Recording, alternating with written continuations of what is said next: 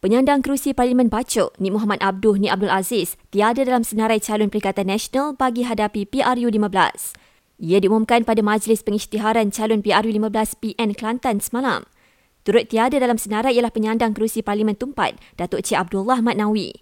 Ia sekaligus mengesahkan kabar angin sebelum ini bahawa kedua-dua pemimpin PAS itu digugurkan. Nama besar PAS iaitu Datuk Seri Tuan Ibrahim Tuan Man dan Datuk Seri Taqiyuddin Hassan pula masing-masing akan mempertahankan kerusi Kubang Krian dan Kota Baru. Bagi PRU15 nanti, sembilan wakil PAS dan lima daripada bersatu akan mewakili PN Kelantan untuk kerusi parlimen.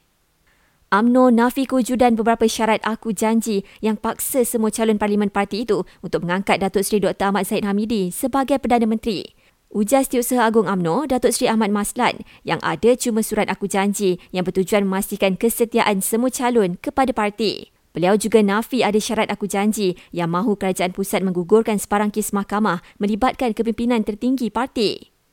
Penyandang Parlimen Jeli Datuk Seri Mustafa Muhammad mengumumkan tidak mempertahankan kerusi itu. Ujar Tok Pa, keputusan dibuat atas faktor kesihatan dan sudah dimaklumkan kepada pengerusi PN.